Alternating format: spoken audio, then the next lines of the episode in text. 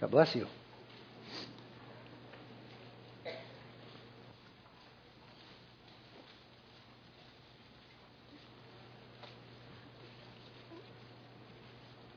Hebrews chapter 1. This will be our third lesson in the book of Hebrews. We started out with an introduction to the book, and then uh, our last study in it, we covered the first verse and just a small portion of the second verse. We're going to read that same section of Scripture this morning. We won't get any further. We're going to cover a very important concept that is mentioned there. Let's begin reading Hebrews chapter 1, verse 1.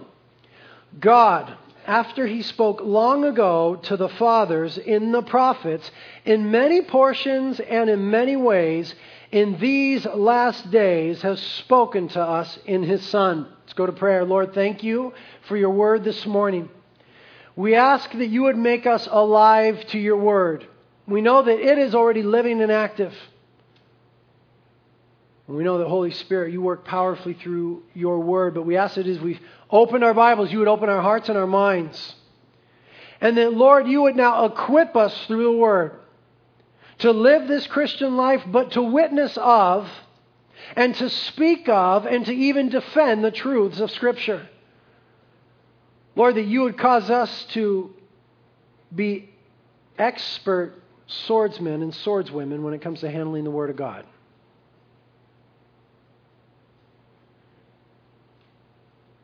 That you would teach us to earnestly contend for the faith once and for all delivered. That you would make us able and ready to give a reason, a defense for the hope that is within us. That you would so minister to our hearts now the truth of the identity of the person of Jesus Christ that it would not only have an incredible impact upon the way that we live and will live as the days go by and get increasingly difficult for the Christian, but that we be able to effectively communicate these beautiful truths to a lost, dying, hurt world. So minister to us and equip us to minister now, Lord. We ask it in Jesus' name. Amen. It is important that we call to mind the context for the book of Hebrews. You'll remember that the world is under the hand of the Roman Empire. And Nero now is in charge of the Roman Empire. And Nero has levied some charges against Christians. And in light of those charges, Christians are now experiencing government sanctioned persecution. They were previously being persecuted by the Jews. They are now being persecuted as well by the Romans. And their religion, Christianity, has become an illegal religion in the Roman Empire. And it's a capital offense. And these Hebrew Christians, quite possibly in Rome, when they receive this letter, are feeling the weight of the reality of the political world around them and how it has collided with their religious world. And it seems inevitable to them that some of them may shed their blood for their faith in Jesus Christ. And the author of Hebrews is writing to encourage them. He's writing to strengthen them. He's writing them because they're beginning to falter. Some of them are beginning to fail. They're beginning to fear. And this moment for them is the moment. It's the moment where the rubber meets the road. It's the moment where their faith is going to be tested and tried. It's the moment where perseverance is going to be necessary. It is a moment where they're going to have to cling to the rock that is higher than them. And so the author of Hebrews is writing to encourage to exhort and to equip them. And his strategy for doing so is to illuminate, is to hold forth, is to exegete, is to explain the person of Jesus Christ. In endeavoring to strengthen them as difficult days are ahead, what the author does under the inspiration of the Holy Spirit is hold forth the person of Jesus Christ. Because that is the only thing that's going to make a difference when our worlds begin to fall apart. Who we believe Jesus is. Now, who you believe Jesus to be will dictate how you interact with him. The way that you pray says something about your theology, about your view of God.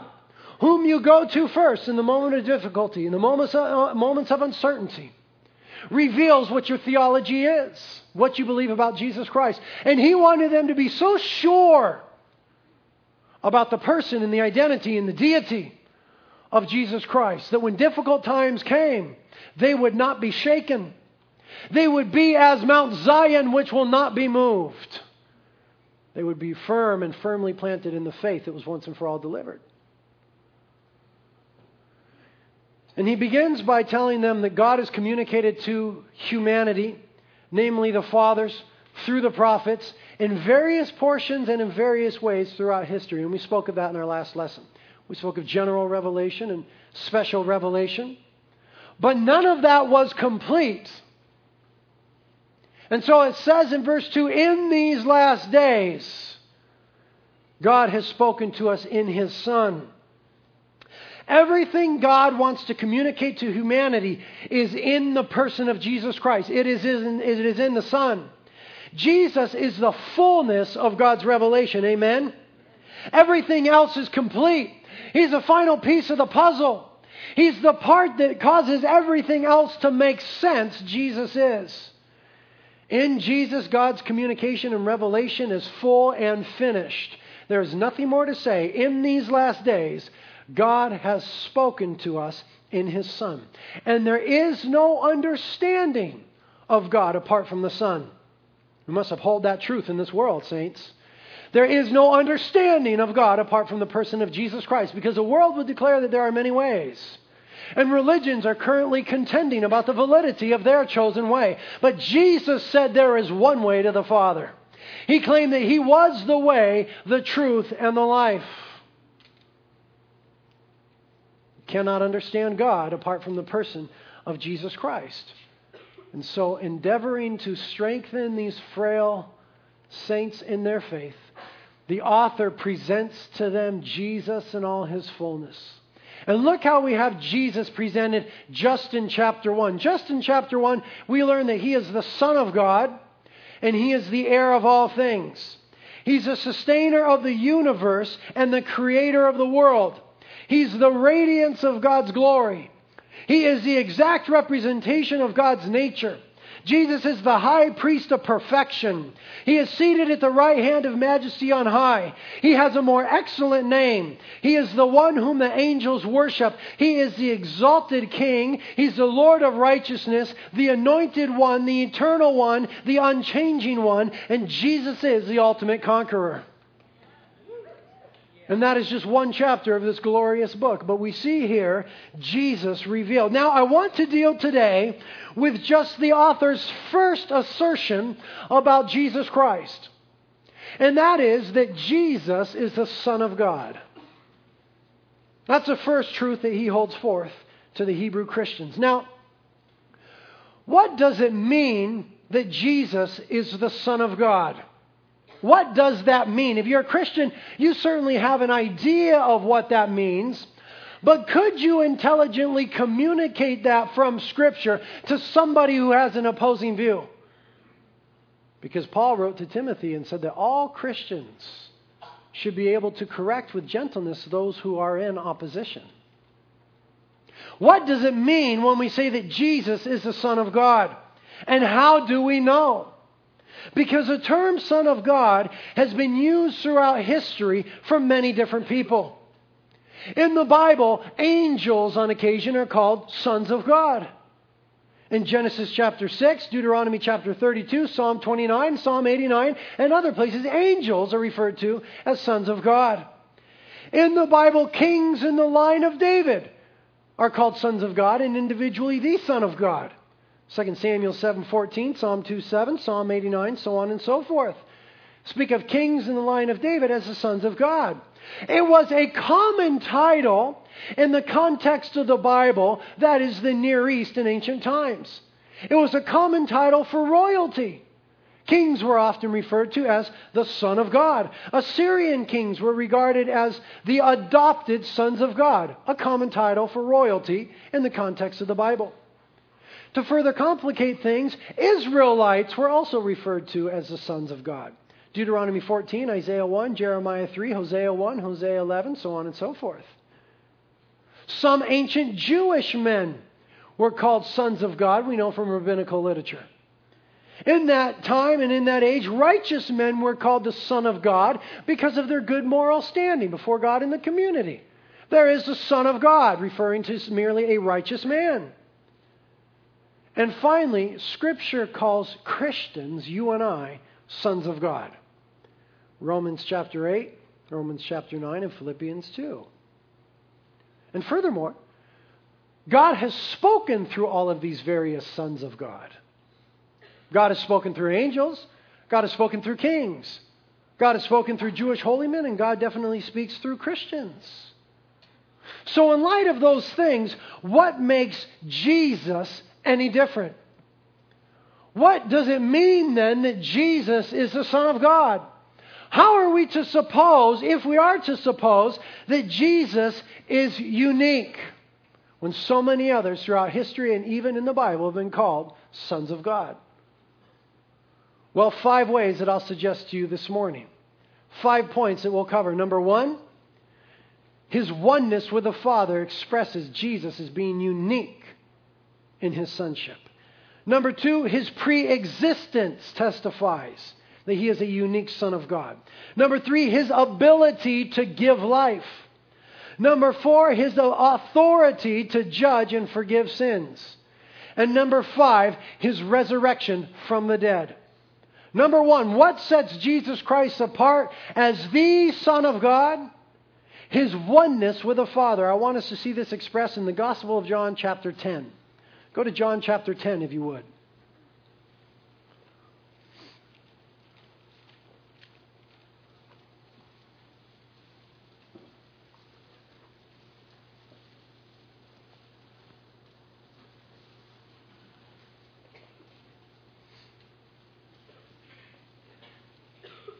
John chapter 10.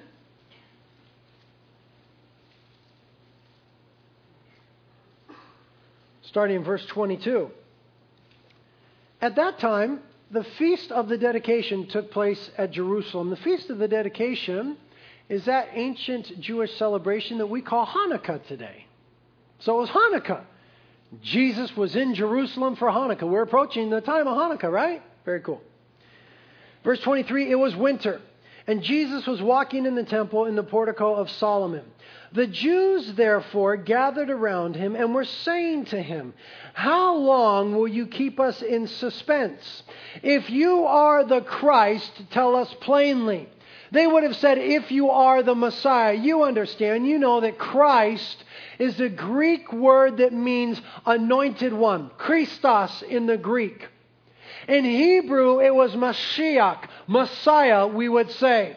So they would have asked him, how do we know? Tell us if you are the Messiah, the anointed one, the anointed one with special connotations, the anointed one who was anointed to redeem Israel, the one who was spoken of by the prophets, the one who was predicted in the scriptures, the one that was expected to deliver Israel salvifically and nationally, the Messiah. They said, Don't keep us in suspense anymore. If you are the Messiah, the Christ, Christos, Mashiach, tell us plainly.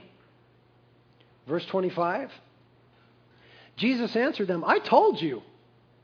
I've already told you. And you didn't believe. And the works that I do in my Father's name, these bear witness of me. He says, I've already revealed myself as a Messiah. I'm not being esoteric. I'm not being sneaky. I'm not being covert. I have tried to reveal to you my identity. You don't believe it. That's your problem. And the works I do testify to the reality of who I am. Then he says in verse 26, But you do not believe because you are not my sheep. Ouch.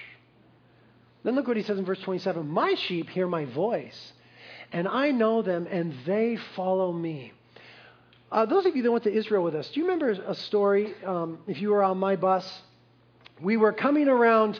Uh, we were coming around the east side of the ancient walls of the city, uh, so near that Muslim graveyard, next to the, the Kidron Valley there. And uh, right there on our right, the ancient walls, was the uh, sheep gate. The sheep gate. And the sheep gate is the ancient gate where uh, it, was, the sheep market. And, and their sheep were sold for sacrifices in the temple and trade, so on and so forth. And in fact, it was a sheep market just up until a few years ago in that very location. Do you remember the story that our tour guide told us that uh, just a few years ago, a Bedouin had had his sheep stolen? And uh, he was in the region of Jerusalem, and he figured, okay, where am I going to go find my sheep? Somebody stole my sheep. I'll go to the sheep market. No doubt, uh, the, this guy who stole my sheep was trying to sell them. And the, this Bedouin goes and walks into the middle of the sheep market, hundreds and hundreds of sheep all around. And he lifts up his voice and he begins to call out their names. And one by one, his sheep separate themselves from the crowd and follow him as he walks down the street. You see, there was a context here when Jesus said, My sheep hear my voice, and they know me and they follow me. Because sheep in Israel know the voice of the shepherd, even to this day. Now, continuing on in verse 28, he says, And I give eternal life to them, and they shall never perish, and no one shall snatch them out of my hand. My Father who has given them to me is greater than all, and no one is able to snatch them out of the Father's hand. Notice that his sheep are in his hand and in the Father's hand. Verse 30 is what I want you to see. I and the Father are one. Jesus here makes a very important claim. He says that he and the Father, now when he said the Father, it was understood by all of his hearers that he was referencing the God of Israel, Yahweh the God of the Old Testament and the New Testament. He was speaking of the God of Israel. And he said here, I and the Father are one. Now, that might mean a lot of things to us. To our ears, to our context, to the way that we listen, that might mean a lot of things. There might be some New Age connotations attached to that. We, we, we might just think of that in a whole lot of ways. But part of what you want to do when you're studying the Bible is you want to get a grasp on the context that the people lived in who were hearing it originally. How would they have heard it? That's how you've got to hear the Bible. That's why we do historical studies and contextual studies. Because the context will deliver to us the correct meaning of the text. How did the hearers of that day understand Jesus when he said, I and the Father are one? Well, their response makes it very clear to us. Verse 31 The Jews therefore took up stones again to stone him. Jesus answered them and said, I showed you many good works from the Father. For which one of them are you stoning me? The Jews answered him and said, For a good work we do not stone you, but for blasphemy, because you, being a man, make yourself out to be God. They understood that Jesus was making a clear claim to deity. That he was claiming to be God, to be one with the Father. Remember, excuse me, that the mantra of Israel from Deuteronomy was the Lord our God is one. Adonai Eloheinu Adonai Echad in Hebrew. The Lord our God, the Lord is one. That is the pronouncement. That is the mantra. That is the doctrine and the theology of Israel. There's one God. Echad in the Hebrew, one. And Jesus comes along and says, I and the Father are one. And they understood him to be claiming deity there. Now, what was meant when Jesus said that he and the Father are one? Let me tell you, first of all, what he did not mean. Jesus did not mean that he was the Father. He did not mean that he was the Father. He did not mean that he and the Father are the same person. What he did mean is that they are one in essence or being, but are two distinct persons.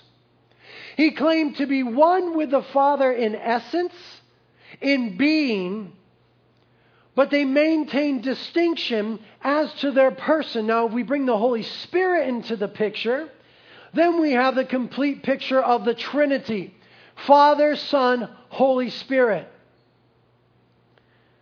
Now, what that doesn't mean that God is Father, Son, and Holy Spirit, what that does not mean is that they are three different gods. That is not the historic Orthodox view of the Trinity. That is not what Scripture expresses. They are not three different gods. That is a historical blunder known as tritheism. Tritheism, the belief that the three persons of the Trinity are three separate gods. Rather, the three persons make up the one God. What we do not mean when we say that is that this one God manifests himself in three different modes. We do not mean that. That God manifests himself in three different modes in time. This is a historic blunder known as modalism, which we reject as being heresy and not the historic Orthodox Christian faith. For example, some believe that God is one, but that he manifested himself at one time as creator. At another time, he manifested himself as redeemer and at another time as sanctifier. Sort of like one actor playing three roles. Modalism. That is not what Scripture communicates. Instead, Scripture communicates three distinct but coexisting persons in the divine nature. Three distinct persons that coexist in one divine nature, the Godhead. Now, as I attempt to explain this, already the confusion has set in. It is, after all, the doctrine of the Trinity. It's not easily understandable. We are talking about the very nature of God. And there are just some things about God that we cannot really understand. To a certain degree, it is a mystery. We can speak about it, we can think about it, we can see it clearly taught in Scripture, but we cannot fully lay hold of it intellectually. But I love what the theologian G.K. Chesterton once said. He said, If God were simple enough for me to understand, then God would not be great enough to meet my needs, nor would he be worthy of my worship. We just can't understand everything about the nature of God. But Scripture clearly communicates that God is one but there are three distinct persons coexisting eternally as that one God Father, Son, and Holy Spirit. Now, immediately, the human mind grasps for analogy. And there is no competent analogy for the triunity of God. It just doesn't exist. The most popular one is folly. And that is the analogy of water. We like to speak about water existing in three states solid, liquid, and gas, right? Ice, water, and vapor. And we like to say how that is analogous to the Trinity, but that is a poor illustration for this reason. Because no given drop of water is in all three states at the same time. You understand? It's either ice or water or vapor. God is not either. He is one at all times. You see how the analogy falls apart very quickly. That analogy expresses, perhaps inadvertently, in spite of good intentions, that analogy expresses modalism.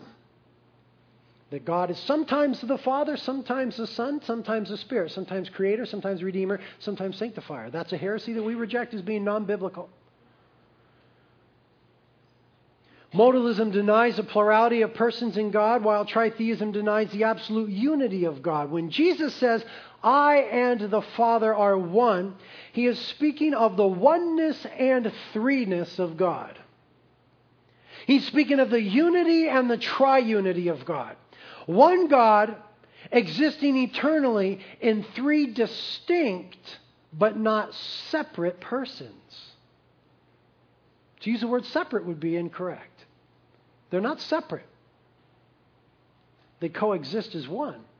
And yet they are distinct as persons Father, Son, and Holy Spirit. So inseparable are the members of the Trinity in their essence that to not properly acknowledge any one of them at any time as God is to not properly acknowledge God.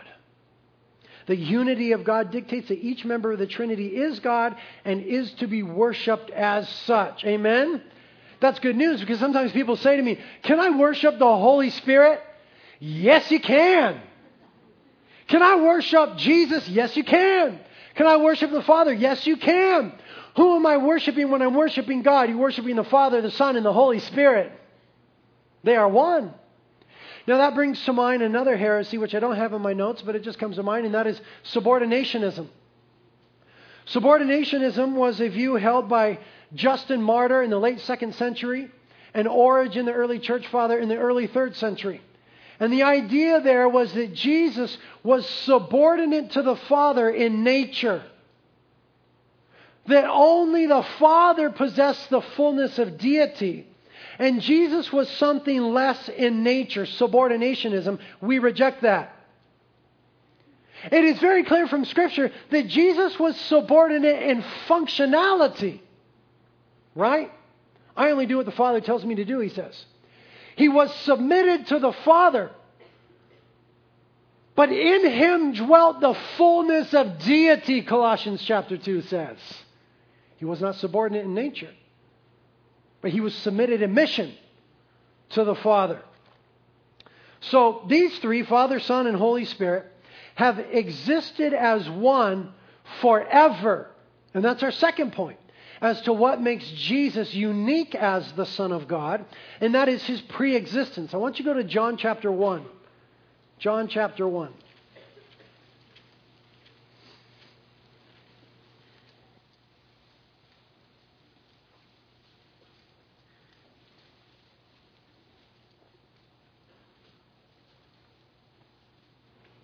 John chapter 1, very familiar passage for many of us. Verse 1. In the beginning, in the beginning. That is to say, before Genesis 1 1, when God began creation. In the beginning was the Word. Now, who is the Word?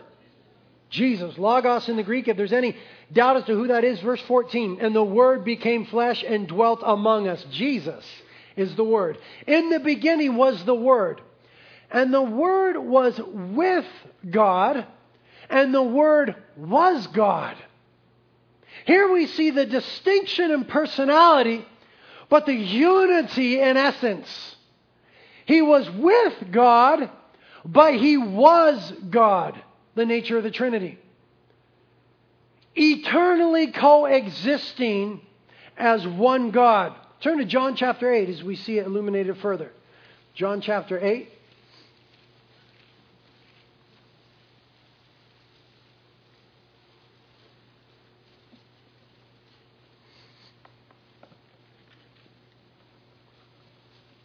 verses 58 and 59. John 8, 58. Jesus said to them, Truly, truly, I say to you, before Abraham was, I am. I am. Ego eimi in the Greek. I am. Before Abraham was, I am. He uses a verb there to exist, eimi in the present tense. Before Abraham was, past tense, I am. Jesus is speaking of his pre existence, that he is eternal, that he always has been. And he is simultaneously declaring himself to be God, the God that the Israelites knew as God. Because when Moses stood before the bush that was on fire, he said, Whom shall I say send me? And God said, I am. And Jesus comes and says, Before Abraham, whom you esteem very highly, you Jews, and who was a long time ago, I am. Jesus speaks in no uncertain terms of his pre existence, his eternal existence. Now, we may take exception to that, but how did they hear it in context? It's very clear. Verse 59. Therefore, they picked up stones to throw at him. Again, they were accusing Jesus here of blasphemy, which was punishable by death, by stoning, and so they wanted to stone him. Look at John 17 now. As you see Jesus speak further of his pre existence, which testifies to his uniqueness as a Son of God that sets him apart from everyone else in history who has been called the Son of God. John chapter 17, verse 5. Jesus here praying to the Father and says, says in verse 5, And now glorify thou me together with thyself, Father, with the glory which I had with thee before the world was. The glory that I had with you before the world was. Now, he's claiming pre existence here. He says, I was with the Father in glory before the world ever was. And he is also claiming deity with the God of Israel. Because what did the Jews know the God of Israel to say in Isaiah 42, verse 8? I am the Lord, that is my name. I will not give my glory to another. And when Jesus says, Glorify me with you with the glory that I had before the foundations of the world, he is claiming simultaneously his deity and his subsequent pre existence. It is important that we understand that Jesus was not created, contrary to what Jehovah's Witnesses say and other twisters of Scripture, Jesus was not created. He is eternal along with the Father and the Spirit. He is uncreated. Do not misunderstand the term begotten as employed in John 3:16. For God so loved the world that he gave his only begotten son. Now, that's an English word trying to describe a Greek word and doing an imperfect job thereof. Because the English word begotten has some ideas attached to it about giving forth, birthing, creating. Right? But the Greek word had no such connotations at any time ever. Monogenes, monogenes is a Greek word.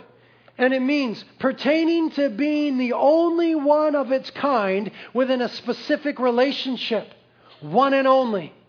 Pertaining to being the only one of its kind or class, unique. The correct expression there in John 3:16, according to the original text, is that Jesus is the one and only unique Son of God, that there is no other like him in existence. That is not speaking of his birth. It's not speaking of him being created because he has always been. He is the uncreated one, Jesus is. And so we can't misunderstand that, as some have misunderstood that and gone into error. Now, that leads us to our third point as to what sets Jesus apart as the Son of God. And that is his ability to give life. I want us to turn to John 10. John chapter 10. We read over the portion, but I want us to look at it a little more closely. John chapter 10.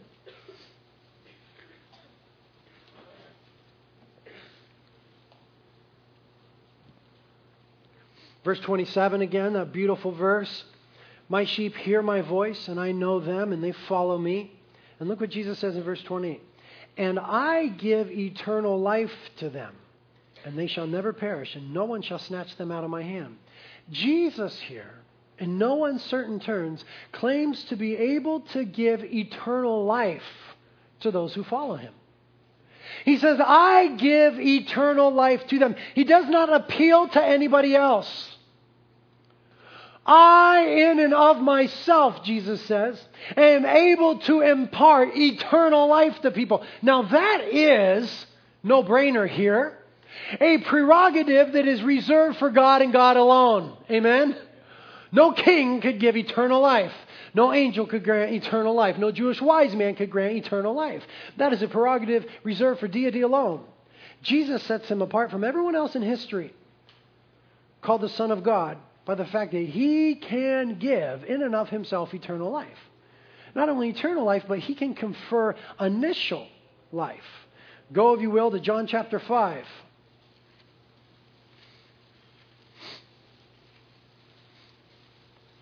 In John chapter 5, we have the healing of the man at the pool of Bethesda. Those of you that went to Israel with us, you remember when we were there, right by St. Anne's Church, and we sang there, and then we uh, sat near the pool of Bethesda, and we talked about this story. So, anyway, this guy's been laying there for a lot of years, and Jesus comes along in a wonderful act of chesed, mercy, and heals him. And verse 15 is where we pick it up. That man went away and told the Jews that it was Jesus who had made him well. And for this reason, the Jews were persecuting Jesus because he was doing these things on the Sabbath. Now, there's a great picture of backward religion. The man has been healed, he was crippled and lame. He had been laying on his side for years. Jesus comes along and heals him, and the religious people are upset because it was done on the Sabbath. Don't ever be that person. But now, in light of what Jesus is going to say next, the nature of their accusation And the fervency of their frustration is going to change. Jesus says in response in verse 17, But Jesus answered them, My Father is working until now, and I myself am working. Now, what does that mean? In our ears, it doesn't mean much. I mean, so what? Your dad's working and you're working. Big deal. My dad shaped surfboards, I shape surfboards. What? That doesn't, what, what? My father is working and I am working. Well, Jesus here denotes a special relationship with the Father. He says, My Father. Possessive pronoun. My, my Father. The Jews believed God to be Father, but they would say our Father, but they never really said my Father. Jesus doesn't only come along and say my Father, but he says Abba Father. He claims special relationship, but then he claims unity with or oneness with when he says, My Father is working and I myself am working.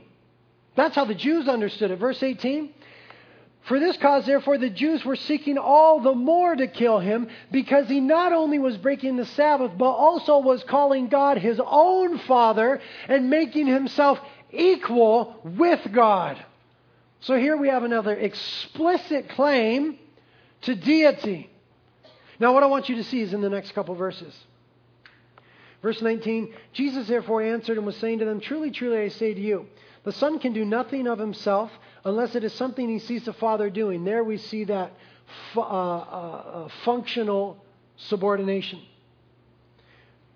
For whatever the Father does, these things the Son also does in like manner. For the Father loves the Son and shows him all things that he himself is doing. And greater works than these will he show him, that you may marvel. Look at verse 21. For just as the Father raises the dead and gives them life, even so the Son also gives life to whom he wishes. This blew the minds of everybody that is listening. Jesus just claimed to have the ability to do that only something God the Creator could do. That was to give life. Jesus reveals himself to be the life giver. He says that he has the ability to give initial life, physical life, and eternal life. And that separates him from every other religious leader in the history of the world. Amen. That separates him from everybody else. The power to have life in oneself and to bestow life to others is a prerogative reserved only for deity. Jesus claims to be able to do that. Now, the next point is that Jesus has authority to judge and to forgive sins. Another divine prerogative. I want you to turn to, oh, we're in John 5. Look at verse 22. Verse 22 of John 5 For not even the Father judges anyone but he has given all judgment to the Son, in order that all may honor the Son, even as they honor the Father. He who does not honor the Son does not honor the Father who sent him.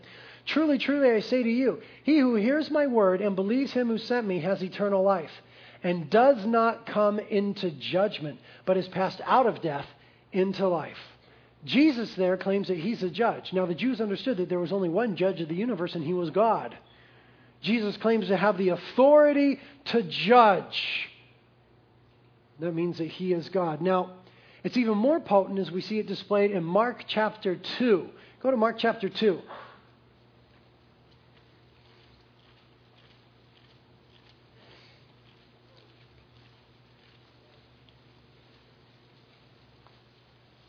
Who loves the sound of Bible pages turning? I love it. It's beautiful. Mark chapter 2, this is a wonderful story. Uh, we're just going to start from verse 1 to get the context. Mark 2, verse 1. And when Jesus had come back to Capernaum several days afterwards, it was heard that he was at home. And many were gathered together, so that there was no longer room, even near the door. And he was speaking the word to them. And they came bringing to him a paralytic, carried by four men. And being unable to get to him because of the crowd, they removed the roof above him.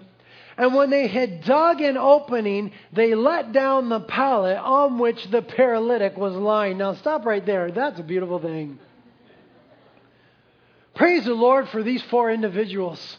It was so crowded. So many people wanted to hear what Jesus had to say that you couldn't even get near the door. But they knew that this man needed Jesus. And so they endeavored to do for their friend whatever had to be done to get him in front of Jesus. So they went up on the roof and they began to tear off the roof. And you can imagine the people are like, are those rats? What's going on? What's happening on the roof? And Jesus, because he's omniscient, knows what's happening. He's going, This is cool, man. They're taking off the roof to get this cat in front of me. And they tore off the roof and they lowered their friend who had a need down to the feet of Jesus. Now that ought to communicate to us. We have to do whatever needs to be done to get our loved ones to the feet of Jesus. Amen. Tear off the roof if need be, but get that man at the feet of Jesus. And so the man is at the feet of Jesus, and I want you to know what Jesus does. Verse 5. And Jesus, seeing their faith, said to the paralytic, My son, your sins are forgiven. But there were some of the scribes sitting there and reasoning in their hearts. This is what they said inside themselves Why does this man speak that way? He's blaspheming. Who can forgive sins but God alone? And theologically speaking, these scribes were absolutely correct for once. They were absolutely right in what they thought. Only God can forgive sins. Why is this man saying this other man's sins are forgiven? Next verse. And immediately Jesus, aware in his spirit that they were reasoning that way within themselves, said to them, why are you reasoning about these things in your hearts? They were so busted right there. Which is easier? To say to the paralytic, Your sins are forgiven, or to say, Arise and take up your pallet and walk? A rhetorical question. Obviously, it's easier just to say your sins are forgiven. Who can necessarily prove that? But to say to someone who's paralyzed, Get up and walk, now that's going to denote some power. That's going to prove something. Verse 10 But in order that you may know that the Son of Man, another title for Jesus that we'll address at another time, that you may know that the Son of Man has authority on earth to forgive sins. He said to the paralytic, I say to you, rise, take up your pallet, and go home. And he rose and immediately took up the pallet and went out in the sight of all, so that they were all amazed and were glorifying God, saying, We've never seen anything like this. That's cool, right?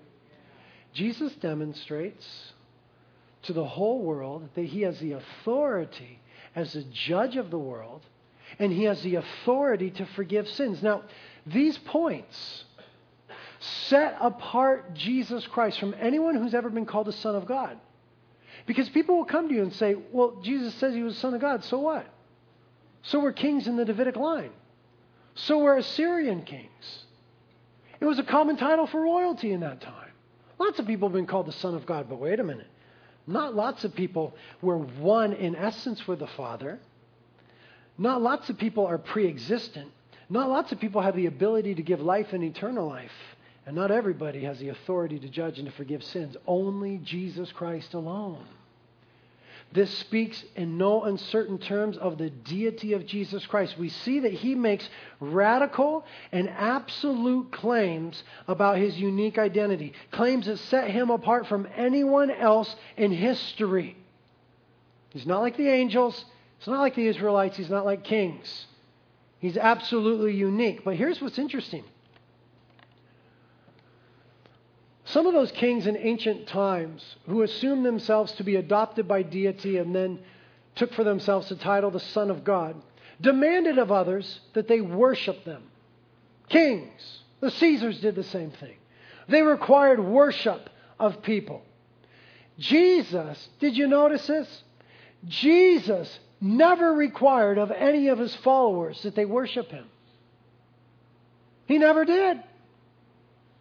He never said to any of them, You must worship me. Instead, what he did was clearly reveal his identity in what he said and the power that he displayed, and so subsequently people did worship him.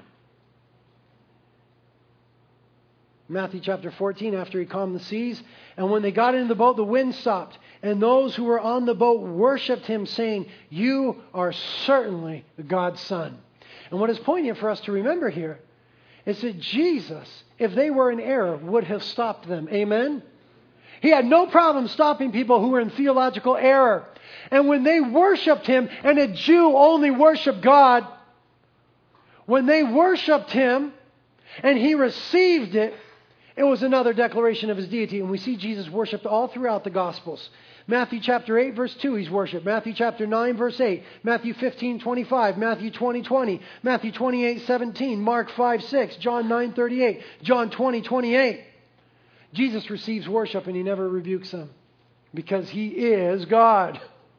Now, when you look at the claims of Christ and you take into consideration the historicity of the Gospels, that is to say, are the Gospels historically reliable first century documents?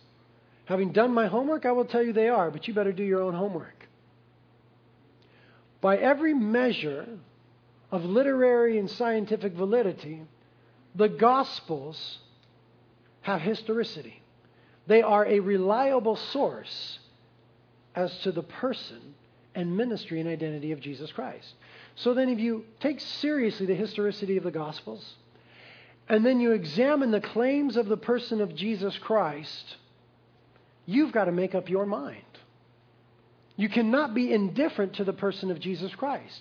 His claims are too radical. And what you're left with is a trilemma. You've heard of a dilemma, right? Dilemma is a situation in which a difficult choice has to be made between two alternatives. You get in dilemmas all the time. Oh, I got a dilemma. But this is a trilemma. And here's the trilemma. In light of who Jesus claimed to be, there are only three options available to us to explain his claims. Logically speaking, now, we can only come to one of three conclusions. Either Jesus was a liar, or a lunatic, or he is Lord. You got a trilemma. And you can't be indifferent, created one. You don't have the right to be indifferent to the person of Jesus Christ. You've been presented with some real serious truth today, and you've got to make up your mind. Now, it's your mind, you make it up. Jesus claimed absolute exclusivity and deity and to be the second member of the Trinity. Was he lying? Well, let's look at the evidence. Jesus told people to be honest. At whatever the cost, he told people to be honest. Are we to believe that he was living a complete lie? Possibly. That would have made him a hypocrite. Are we to believe that Jesus was a liar and a hypocrite? Well, if you do believe that, then don't you dare ever call him a great moral teacher again. That's what people do all the time, right? Jesus, he was a great moral teacher. Wait, listen, you're an idiot. Hypothetically speaking. If you believe that, if you don't believe that Jesus is who he claimed to be, but he's a great moral teacher, my brother, you got a logical problem on your hands. Because if he isn't who he claimed to be, then one of your options is that he's a liar. And so, how can you call him a great moral teacher if he was a liar and a deceiver? That doesn't make any sense. Stop that. Stop calling him a great moral teacher. If he's not the Lord of the universe, he certainly is not a great moral teacher. He's a liar and he's a deceiver. You see, Jesus' liar just does not fit the facts. Are we to believe that he lied throughout his life and then that he maintained that lie at the cost of his life? Someone of such a deceiver, of such low moral character. Are we to believe that he went through the whole scourging and the beating and took all three nails and maintained the lie? Come on, surely you would have stopped after one nail. Okay, okay, okay, you got me. I'm, I'm lying. You see, it doesn't make any sense. Uh, the facts don't fit that Jesus was a liar. And so he must have really thought he was telling the truth. Let's not give him the benefit of the doubt yet. Let's not say he is Lord, but he definitely, it's only logical, he definitely was convinced that he was telling the truth or he wouldn't have died for it. Now, it's possible to be sincere, but to be wrong, right? I've been that before. It's possible to be sincere and be wrong. Maybe Jesus was just sincerely wrong. He really thought that he was God in the flesh, and he wasn't. To tell people that you're God and to tell others that their eternal destiny depends on them believing in you would make you a lunatic in the highest sense of the word. Now, the measure of one's looniness, the measure of one's insanity is the size of the gap between what one thinks himself to be and what one really is. The measure of insanity is the size of the gap between what you think you are and what you really are. For example, if you say to me, I'm a little butterfly, you're really insane. You're very far from being a butterfly. You're very insane. You're not a little nutty, you're loony loony. How much further the gap of a man claiming to be the creator and Lord of all the universe? That would be the height of insanity. Jesus was definitely convinced that he was God. Was he a lunatic? How are we to think that Jesus is a lunatic when we see how lucid he was in his speech? When we see how incredibly tight his logic was, how persuasive his words, how potent his life, how irresistible his love to prostitutes and sinners and tax gatherers. How are we to assume that such a man was a lunatic? You see, it just doesn't fit the facts. And so there's only one option left that Jesus Christ is Lord. That is the only logical solution in light of the evidence that we have before us. And Romans 10:9 says, "If you confess with your mouth Jesus as Lord and believe in your heart that God raised him from the dead, you shall be saved." Jesus is Lord. Have you confessed him? Do you recognize him as Lord? Do you believe in your heart that God raised him from the dead? If you do, the Bible says that you shall be saved. The ultimate proof that Jesus is Lord is found in the final point Christ's resurrection from the dead. We'll finish just by reading four verses in Romans 1. Romans chapter 1.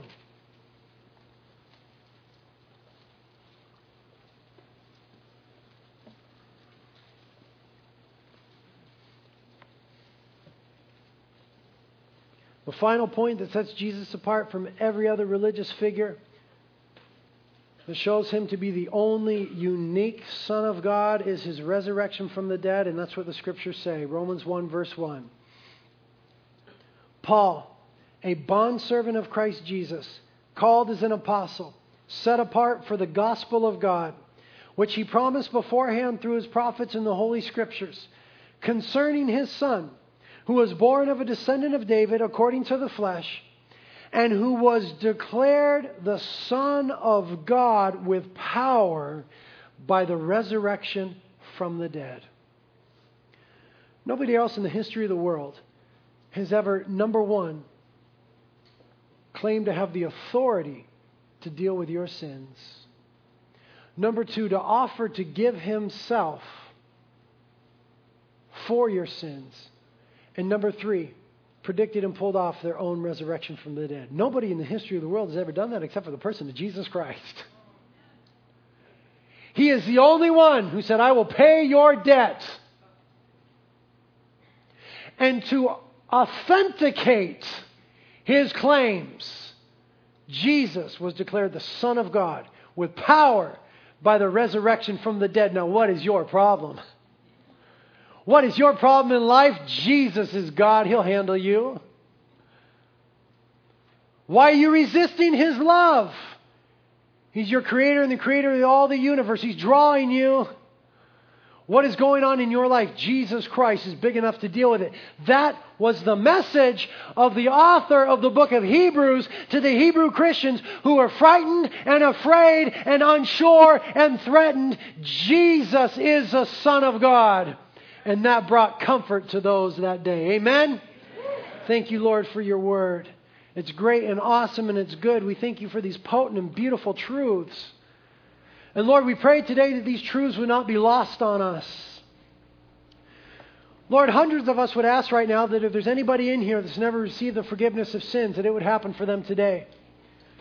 Hundreds of us ask now that that individual would call upon you that they would repent of their sins, that they'd be willing to say, God, I've been really wrong, And you are absolutely right.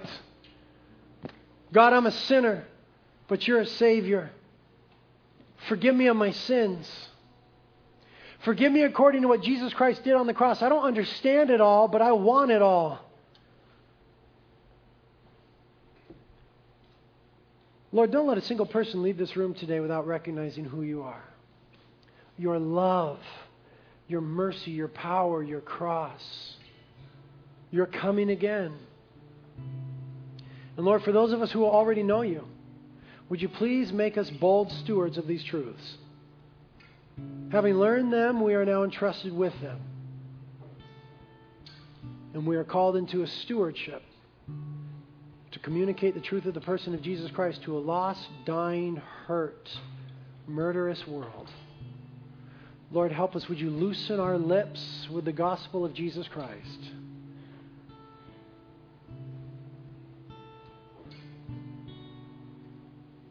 Help us to represent you, Lord, in all your glory, and all your power, and all your deity, in the fullness of who you are. Jesus, your name is above every name. We just name that name Jesus. Just say Jesus. Jesus, your name is above every name.